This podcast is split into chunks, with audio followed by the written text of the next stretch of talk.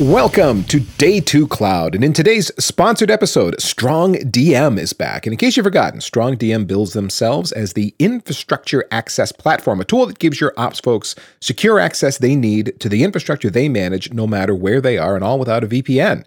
You can get as granular with the access as you like, and everything can be logged. Listen to Day 2 Cloud episodes 134 and 152 if you want a strong DM refresher.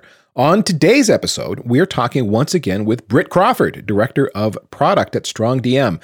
Britt's going to talk Ned and me through the idea of zero standing privilege. Zero standing privilege is an evolution of credentials management. You, let's say you start with the simplest always on usernames and passwords, right? We've all done that. You move from there to some sort of privileged access that provides tighter controls. And then you get to just in time accounts where credentials don't live forever. And well, well, what's beyond that?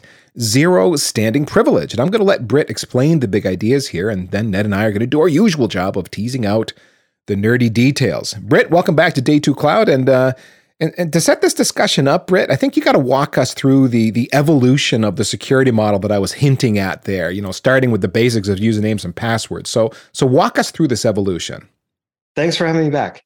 Yeah, so at StrongDM, we've kind of taken some of the best practice around security and sort of the evolution of that thinking and solidified it into what we call uh, a secure access maturity model. And this model kind of we hope will serve as a guide for how do you evolve your security practice, right? And so if you think of the basic thing, oh, I need security. I'm going to put a username and password on my database, right? And then I'm going to start thinking about network security. I'm going to say, oh, well, only only things from the secure network should be allowed to access the database. This is sort of like the very low level.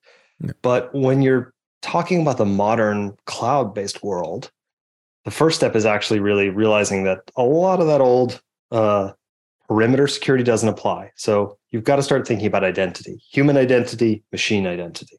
Well, right? I mean, it applies, Britt. It just it, it's the one small piece of a way bigger puzzle these days. Yes, yeah, that's that's a better way of putting it. It, it applies and it is necessary, but it is very insufficient. Yeah, for sure. So you've got to start thinking about identity and how do I verify identity? How do I verify that this machine is supposed to be on this network? How do I verify that this machine is supposed to be on this network and able to talk to this database with a right privilege? Uh, and so that's sort of level one in our framework, which is identity-based access. Are you are you applying identity in every step of your security model? The second level we've got is before you go to the second step. Um, you, you, were hinting yeah. at zero trust kind of stuff. It sounds like part of what zero trust is all about. Is that a fair comparison to make? That is a fair comparison to make. Um, so yes, there is no. You know, this is very much back to the Beyond BeyondCorp principles uh, in that lovely Google white paper, where there is no place that you can get to within a system or a network that grants trust in and of itself. Hmm. Right you are you are doing capability enforcement at each point in your security model. So you're saying not only is this who I think it is, but do they have the rights to do the thing that they are asking to do? Yeah. Okay. Okay. So so before I interrupted you, you were getting to the the second step there from the from the basics, the lower hanging fruit. Yes. Yeah. So the basics is you know you've you've deployed SSO, you've got uh, identity verification at each of your systems. The next step is okay you've got some actually very juicy targets that are a little different than your uh, normal accounts. And this is where we get into privileged access. And there's an entire industry, privileged access management. And why does this exist as a separate thing from security? And it is basically kind of the fundamental theorem of security. These are your most valuable assets. And so you need to defend them harder because people are going to attack them harder. Right. So, you know, people are after, say, my domain admin credentials. If I'm thinking in more traditional sense, uh, you know, an Active Directory, I really shouldn't be using those domain admin credentials as my daily driver credentials on my on my laptop because that's just a terrible idea. Is that something that would be considered a privileged access account? Yes, absolutely. A domain admin credential, a database credential, anything that confers elevated rights uh, and that could be used to either exfiltrate data, establish a backdoor, and and permanent access to something, anything like that. And so you you hinted at uh, sort of the the first level of PAM practice too, which is like, oh yeah, I shouldn't be using that as my daily drive credential. And in fact, probably you shouldn't be using, you shouldn't be having that credential in your possession all the time. You should need to maybe check it out of a vault Hmm. and use it for the duration of your administrative session and then check it back in. And this is this is sort of where PAM came from. And uh, but there is kind of uh, a further evolution on that because even if you think about checking a credential out of a vault, so you've got HashiCorp Vault, you've got CyberArk, you've got something like that, and you say like, give me the admin credential for the SQL Server database host, right? You check it out, you enter it in, you put it back in, but why have I got that credential on your machine in the first place?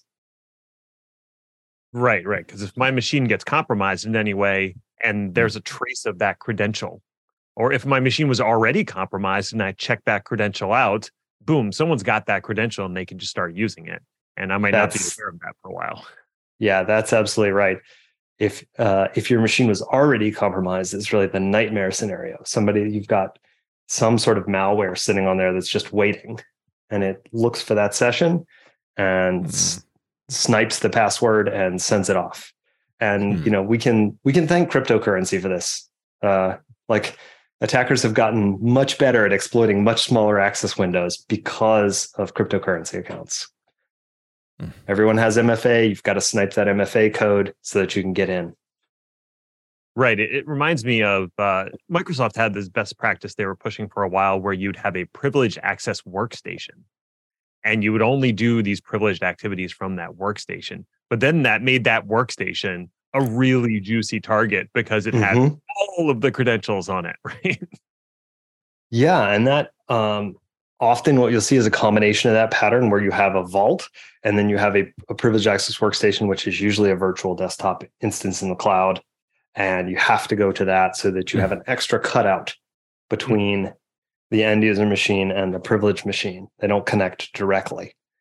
Um, Kind of So- related. I, I definitely don't have a code running Python scripts with access tokens embedded in environment variables. That's certainly not a thing I've done at all. Nope. No, no, not at all. You certainly Oh. wouldn't even deploy that into your cloud instance, right? Obviously Like- not. I definitely didn't do that. No. No, and there there are actually better ways to do that now with parameter store, but you still have that credential floating out there. Uh, and if somebody gets into that box, they can pull it right out of memory and and use it. And so this is actually uh, something we've invested a lot in at StrongDM is we remove every single credential from the end user box. And often, even in the case of that cloud instance, from the box that's running that Python script. Hmm. And how we do this is by uh, we have our own secrets vault, but we also integrate with all of the major secrets vaults, AWS uh, Secrets Manager, um, HashiCorp Vault, all of those guys. And uh, StrongDM speaks directly to the vault and uh, injects the credential on the wire. So you, as an end user, never see it. And not only that, only the last mile node in the StrongDM network ever has access to the credential. Gotcha. So if I from my desktop, I'm requesting access to a thing that goes through the strong DM network of nodes, the mesh of nodes. And yes. the node that is closest to the resource I'm trying to access, that's the one that actually pulls the credential and uses it on my behalf. But I never see it backwards all the way through that mesh to my desktop. That's correct. You never see it. Uh, it's never stored on that node. It's resident in memory for the moment that it takes to inject it on the wire, and then it's thrown away. So, so we haven't arrived at zero standing privilege, though, have we? We're, are we still in the middle of the security model evolution, Britt? Yes, we're still at the at the privileged access level. Right. so after okay. that, there's two more. There's just-in-time access and zero standing privilege, and they're really similar. Um, so just-in-time access is actually if you, if if your organization gets to this level, you're you're doing pretty good. And this is you take away most access and especially privileged access, and you have an easy way to grant it on demand and for a limited time. And Yeah, so th- there's a life gonna s- management for that credential. It's very brief. You need it, um, that access is granted, and then you use it, and then that access is removed once again. Yes, exactly. So uh, use our database administration example, you want to administer the SQL server, you request access, uh, and you provide a reason. That's then sent uh, over to Ned. Ned looks at the reason and says, okay, this is good. I'm going to give you access for two hours. You're approved. That whole um, sequence is audited, and then you're granted access. You go in, you do your work, you relinquish it. And so obviously, this the thing, the reason this wasn't a more common practice is that's a lot of coordination of systems. Used to be a lot harder. Takes a lot of work to set up. And so that's something at StrongDM that we've invested in is making that very simple. So we have, um, for instance, a, a Slack bot that you can run with StrongDM that you can set up what uh, someone's allowed to uh, request access to, and then under what conditions is that access granted. If it's a low level environment, you can say, oh, just every time they request it, give them an hour automatically, but audit that request so that I know what's happening. That And is if the it's a high level environment, You, you you can tell the Slack bot what policy you want it to apply to incoming requests, or the Slackbot's just a proxy that you know dumps the request into a channel and a human has to respond. you can tell it what policy you want to apply. Gotcha. So Okay. you can encode your approval policy. Okay. Um, and so that's just in time access. And the zero standing privilege sounds a lot like that. The difference is that with just in time access, you're relying on policies and credentials that have been established beforehand. And you're you're granting access. Whereas with zero standing privilege, you are actually in the moment of the request creating the policy or the access. And then when the session is done, revoking that access. So imagine if you had no account on the machine, you you want to SSH in, says, okay, I've provisioned a user. And then when your SSH session is done, we deprovision the user. So that implies if I don't have a exi- pre-existing policy that tells me how I would govern a particular request, I'm making it up as I go. That the policy applied to a request will change depending on the context of that request. No, I mean, you're so you do have to consider what sorts of things can be requested, under what conditions can they be approved, what level of access you're going to grant. You have to think about this stuff ahead of time. And so, what I'm t- sorry, I'm using policy. Policy is one of those overloaded words that we get a lot Yeah. where I'm thinking Yeah. about actual things like IAM policy versus company policy about who should have access to the database. Oh, okay, gotcha. Yeah, so there's the actual security policy implementation, and then there's the the company level who should have access to what policy. Um, Okay. So I- I'm trying to, I'm struggling a little bit with the differentiation between zero standing privileges and just in time access. So is the idea in just in time that there's an account that already exists on the de- on the remote system. I'm just generating credentials based off of that account, and zero standing doesn't have that. Is that is that the main difference between the two levels? yes, you're you're effectively provisioning and deprovisioning the entire the access rights in the moment with zero standing. And it's you know it's basically the philosophy that like no access is safer than no access. Right? You can't get to anything by default, then that's your safest posture. And so it it does require a lot of coordination and automation to say, oh, in this moment, I can create an IAM policy, or uh, maybe I have a pre-existing role and I'm going to now attach the right to assign that role to a particular user.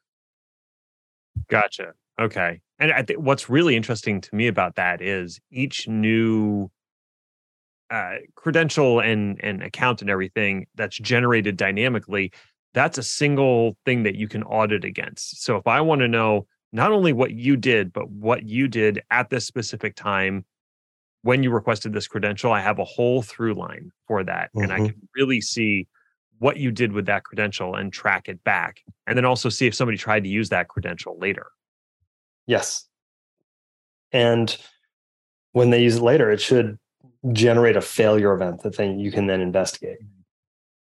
Right. So if I'm worried that your box is comp, well, I know what your your credentials aren't supposed to hit your box, but if I'm worried that a box is compromised somewhere, and mm-hmm. I'm looking for a credential replay, that's something that I can audit for. And if it happens within, you know, like 10 minutes of the access being revoked, okay, there's definitely something going on. There's there's a bot or something somewhere that tells mm-hmm. me I've got a compromised uh, system that I have to take care of. Yeah. Yes.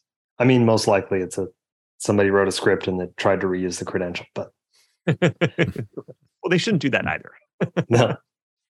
So, Britt, who who is the company that wants to take advantage of a security scheme like this? Because it feels it feels heavy. So, is this like I'm a company with you know I really care about uh, risk and I'm got to mitigate all the risk possible, and so I'm going to go this route, or, or is it more for everybody? I think it's more for everybody as StrongDM allows you to better take advantage of this. And as as StrongDM evolves and tools evolve, I think this is going to become the strategy for everyone because there's the problem of not just I'm very risk averse or I have very valuable targets to go after. There's also the problem of I am a very large company and I have a giant AWS account with thousands of people using it. How do I manage that? How do I possibly know what's going on in that account if I'm trying to set up uh, a fabric of standing permissions, right? How can I know how all these IAM policies interact? How can I know? And there, there's some tools that will help you analyze that. But ultimately, it's a there's a human understanding problem of not being able to say what your security posture is. How effectively am I defending this? I don't know because there are 47 policies, they all interact, and I can't figure out what the actual end result of whether this should be approved or not. Well, so, so you got to explain how strong DM is going to make this easier for me because the reason a lot of times these more complex schemes go is exactly what you were saying. The policy matrix is so complicated. Trying to get people in the right groups and give them the right thing, it's just it's too much trouble, and you end up over permitting, giving people more than they really need, just so that they get out of your face and can get their job done. So how this sounds even more complex than that what you're describing, but you're telling me it's easier. I am telling you it's easier because uh, what StrongDM does is we stitch together a lot of pieces of that matrix, and also we extend the capability to easily uh, grant and revoke time-based access to systems that where it would be difficult, like uh, Redis cluster or a database or something that is not already integrated with a modern security framework.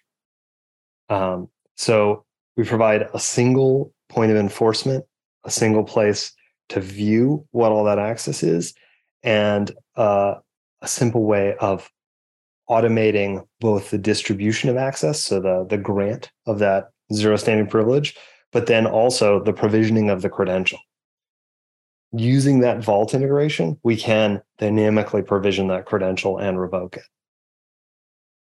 So, with all these additional protections in place, I mean, you, you kind of mentioned before, attackers are looking for just the, the mm. smallest little thing that they can get they can get in from.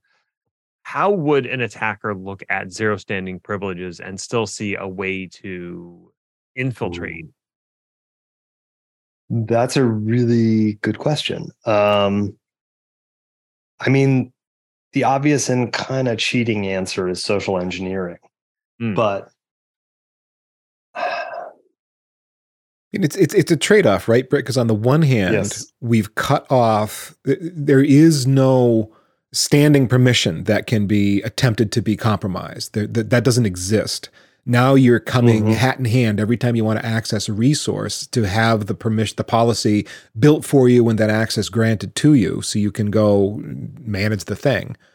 So that becomes a much more difficult target to attack. So in my mind, if I'm the attacker, I'm going to, I guess I'm looking at the strong DM tool and going, that's the thing I want to attack in some way. Is that right? You could try to attack the strong DM tool. Um, you could go directly at it. An end user workstation might be easier uh, to try to get to mm. uh, and try to compromise an end user. You might do something exotic like fly a drone with a Wi Fi bridge up next to somebody's office. Um, mm. That happened at a big financial firm. Uh, they flew a drone next to the office window with a Wi-Fi pineapple, hacked the corporate Wi-Fi, hacked uh, an end user workstation, and then got in to steal the, fin- the financial data. That's even better than a Mr. Robot plot. Outstanding. It, I love it. Yeah. It's really good, and it really happened.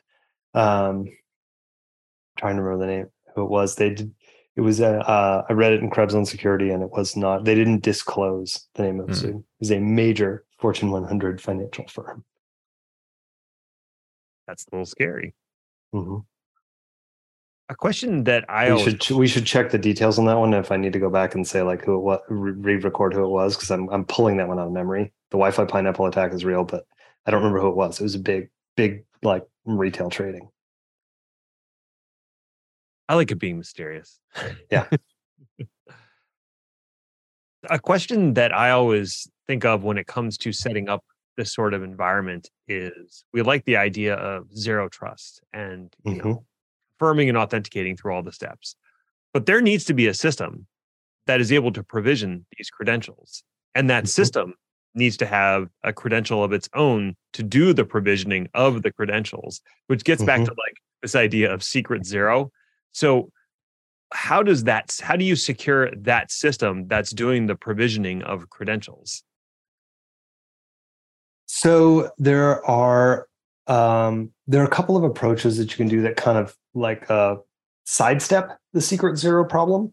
So if you think about it as an administrative privilege and it's doing rights to the policy layer uh, and things like that, um, that becomes a very valuable secret to steal, and that's a difficult approach. But if instead you you do a little uh, jujitsu and use, say, the cloud uh, providers role assumption model or uh, authentication model, and say, what I'm going to do is I'm going to put a gap in here. I'm going to say, I authenticate to my SSO and I'm using a tool like StrongDM. I then access the cloud. And then the component of StrongDM that's running inside my account, that is the thing that actually has access to do uh, account provisioning. And it and it's done by, say, IAM policy. Um, and so um, I don't have a tool that's going in there and provisioning and deprovisioning access what i have is i have a tool that's allowed to i have a piece of software that's sitting in there it's identified by the cloud provider itself and it's allowed to assume different privilege roles all right britt so let's say we figured out the zero secret zero problem one way or the other um, we, we've got so we've got a robust uh, secure infrastructure a platform upon which we can now begin handing out our credentials using this zero standing privilege model all right there's a human involved here at some point. So so walk me through how to set up access to a resource we want to manage using zero standing privilege. It's really not that different than um, setting it up through any other access model. It's the additional layer is actually defining who should be able to request access and what level of privilege should they get. Everything else is mostly going to be the same. You're going to register the resource, say, here's what it is here's how we provide access. Um, and then you're going to say either I'm using something like um, like Vault to issue dynamic credentials. Um, so you would that would dynamically provision and deprovision an account, or I'm using something like AWS IAM to to uh, do role assumption and have a similar interaction. But the real new layer is should Ethan be allowed to request um, re- write access to that instance? And under what conditions should that be approved? And so that is where you have to put some thought in. And the conditions can be uh, complex. It, it, could include security posture of the endpoint i think right? It could um, and generally so again you run into a, a, complexity problem where it's like how do i understand what my security posture actually is right? How do i understand what my policy is? And so often I think you want to have handled that security posture um, beforehand, but for very where you say like, oh, you can't even authenticate unless you are on a known device with the hardware token that was issued to you by corporate IT, right? Um, in some cases, though, you are going to want to be able to uh, define those sorts of conditional access rules. I think that's that's really the holy grail, and there are a lot of people trying to implement that, but there's not um, sort of one tool that's going to let you do that throughout your whole infrastructure yet. Um, and so you might want to say, oh, this is a production database. To access a production database, it has to be during working hours. It has to be on a corporate laptop. You have to authenticate with your hardware token and um, and from an IP that I recognize or from an IP that is in your normal area of operation. Hmm. And, and again, as you say, it's not that much different because, in fact, what's happening is is a subtle difference. We are building policies on the back end of whatever the resources we're accessing on the fly. So it's not just you know mm-hmm. credentials being created dynamically; it's also policy being created dynamically. That's the that's the subtle distinction here. So from an ops perspective, if I'm managing the Strong DM platform, it doesn't really feel that much different to me. Now, is this a is this a feature box I'm checking or something to enable this functionality? No, this is um, it is more uh, a series of practices and things you're setting up. So you've you've configured your vault. You've configured how you want resources to access credentials from that vault. You've configured uh, your uh, SSO integration and your um, device posture management for that integration. Hmm. You've configured within StrongDM what are your rules for approving this access? Under what conditions should it be granted? How, what's the grant period? All of those sorts of things. So, what you're highlighting is a security model that I am enabled to build on the StrongDM platform. Correct. Uh, okay. Okay. So it doesn't feel. Uh, well, does it feel any different from the user perspective? If I'm the the, the person who's trying to authenticate, Does, there's a strong DM client, as I recall, and I'm yes. leveraging that to access my my resource. Is it? Do I see or feel any different? No, you don't feel any different. You're going to go. Um, you go. You make your access request. Once it's approved and granted, that pops up in the strong DM client, and it says, "Here, you have access to the next three hours." Hmm. You go. You access it when you're done, you go back, you can relinquish access and it's immediately revoked. Right, right. It, you don't have to refresh a credentials cache or anything that you have stored locally because you're not getting the credentials. You're using the client and it's proxying that connection. That's correct for you and injecting the credentials somewhere along that path. Uh, so it, it fits. Um, it fits into the end user workflow just like everything else. There's there's no change, other than making the request. Gotcha. Oh, it's the client that makes this credential injection magic happen somehow or another, isn't it? Or, or, that facilitates it? Because that that's been that's a detail that's been bugging me since you mentioned in the beginning. Yeah, we inject uh-huh. it like it's the easiest thing in the world. It's like, well, how the heck do you do that?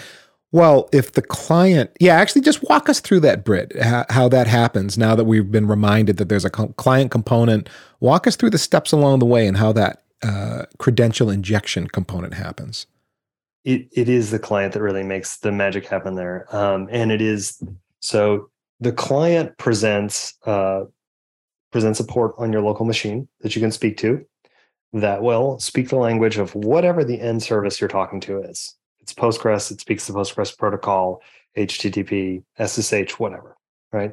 So you talk to that. And the great thing about it is you can give it no credentials, you can give it whatever you want. It will always say yes. And that traffic is then forwarded along the StrongDM software defined network, uh, goes through uh, an encrypted tunnel to the end destination. And at that point, the last mile node in the StrongDM network is deconstructing that traffic and modifying it to in- inject the credential. Hmm. Well, the, the last mile, you mean the StrongDM box that's effectively proxying my connectivity to the resource I'm trying to manage? Yes. So depending on your network topology, you may have to go through several hops, mm-hmm. but you connect into the StrongDM network. And from your point of view as an end user, it's like a wormhole, right? You don't see any intervening network. Uh, if you're an IT team, you don't have to worry about the intervening network. It's all layer seven. It sits on top of the uh, actual IP networking. Um, but then that traffic is delivered to a node that sits very close to whatever target you're trying to access. And that's the node that is both going to um, do credential injection as well as session recording. Because now we're at the place close to the resource we're trying to manage where, okay, we need to hand off credentials to the thing that's going to actually say, okay, you can come in the door. How yes. are we doing that? It doesn't have any idea that there's all this StrongDM back there. It, it cares about whatever the credentials are that you're presenting to it in the protocol and manner in which it expects it.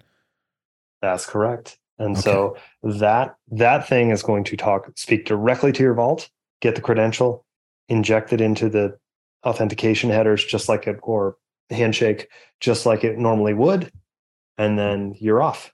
And depending on how you've set that up, that connection itself is also encrypted, right? Because you were you've configured your database to use TLS. And so the StrongDM node in the database are are speaking TLS inside your network.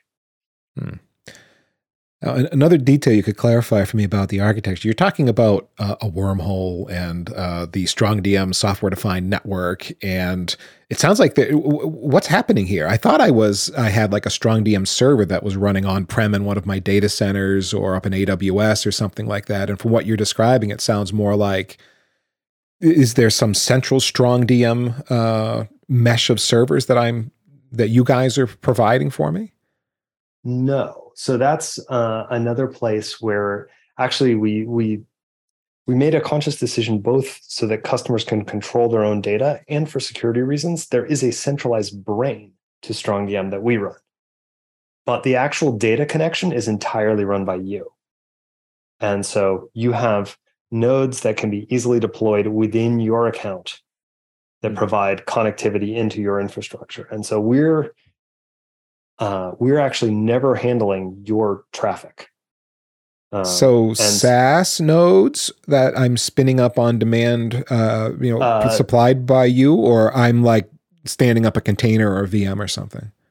A container, a, a VM, what, however you want to run it. But yes, okay. you're you're standing up an instance. Got it. Um, and we've uh, built those to be as easy as possible to deploy. You just turn them on.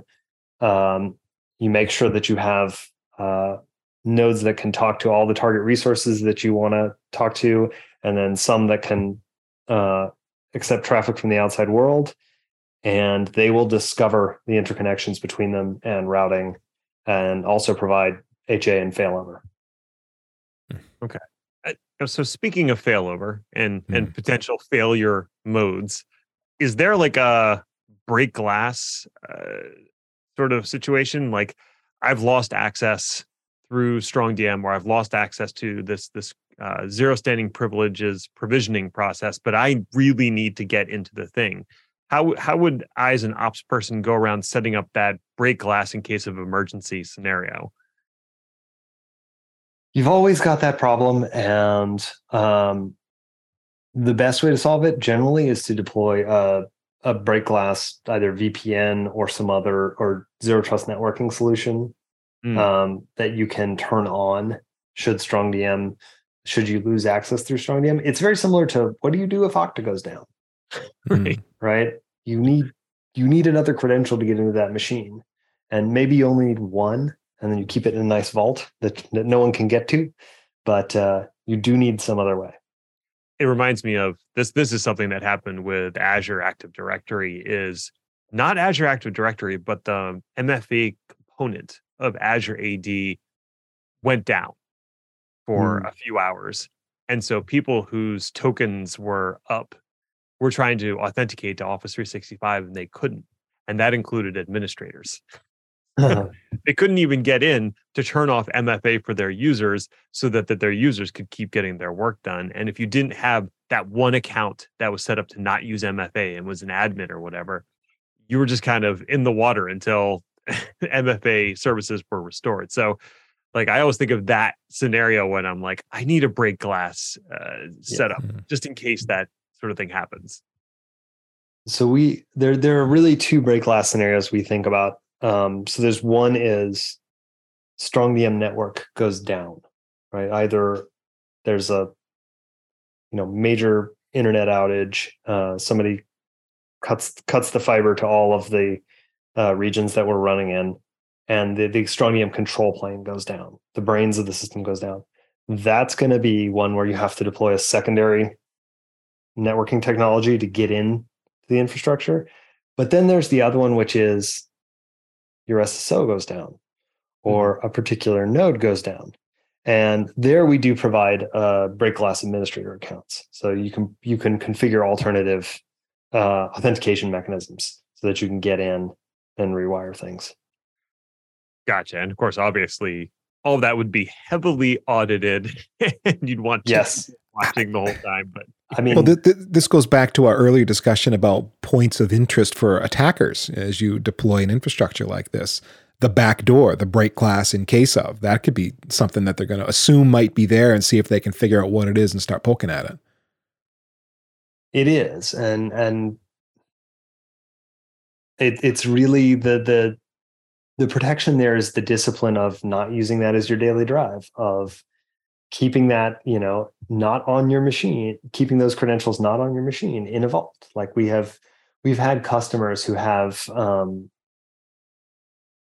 they have certificate authentication infrastructures that we integrate into.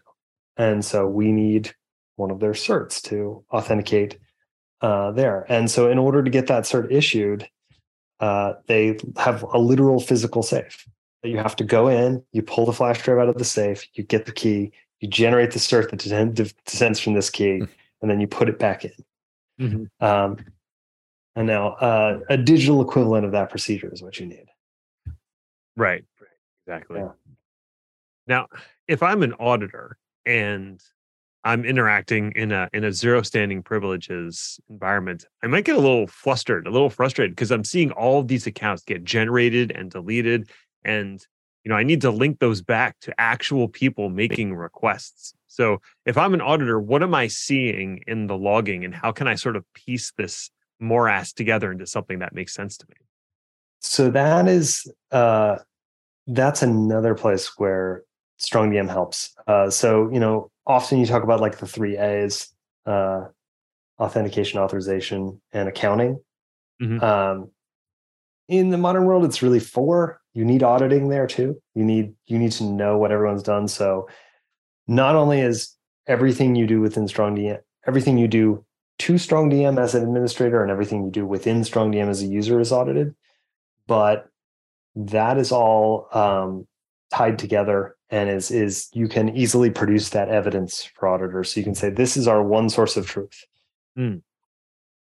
This is our one source of truth. I can look up every session that Ned ran on Tuesday I can look up every session that was run against the production database uh, between 137 and 245 during the period of the incident. Okay. So there's and different ways you can slice and dice it, depending on yes. what you're. And we also provide um, really simple ways to export that data into your SIEM system, because that's generally going to be the locus of um, where you're performing a lot of that interrogation because it's yeah. you know while StrongDM is providing who um, who when and what they did. Um, there's also just tons of other systems that you're using in your security stack right? You've got you've got the actual host security reporting. You've got you know log logs directly from the target machine that you may want to also join into that data set Okay. So once it exports to the SIEM, it, it still keeps all those linkages between yes who requested, what they requested against, and that kind of stuff. So you yes. can piece that all back together. Okay, very cool. And with that question of auditing out of the way, Britt, I think uh, that's probably a good place to stop, man. That's a good place to stop. So, if people want to find out more about about StrongDM, about zero standing privilege, where should they go? StrongDM.com slash packet pushers, all one word is the awesome. best place to go. StrongDM.com slash packet pushers, and the resources will be there for you. StrongDM also has a blog. It's tech nerdy engineering kind of stuff. They're on Twitter at StrongDM. And if you wanted to hear the earlier shows about StrongDM in this series, Day 2 Cloud episodes 134 and 152 are where you want to go. And virtual high fives to you, you awesome human, for listening to the end of this sponsored episode. If you do ring up StrongDM to do an eval, make sure to let them know that you heard about them on Day 2 Cloud, which is part of the Packet Pushers podcast network. If you have suggestions for future shows, we would love to hear those. You can hit Ned and I up on Twitter. We both monitor at Day2Cloud Show or fill out the request form on day2cloud.io. And if you like engineering oriented shows like this one, and I know you do, visit packetpushers.net slash subscribe. All of our podcasts, newsletters, and websites are there. Nerdy content designed for your professional career development. And until then, just remember cloud is what happens while IT is making other plans.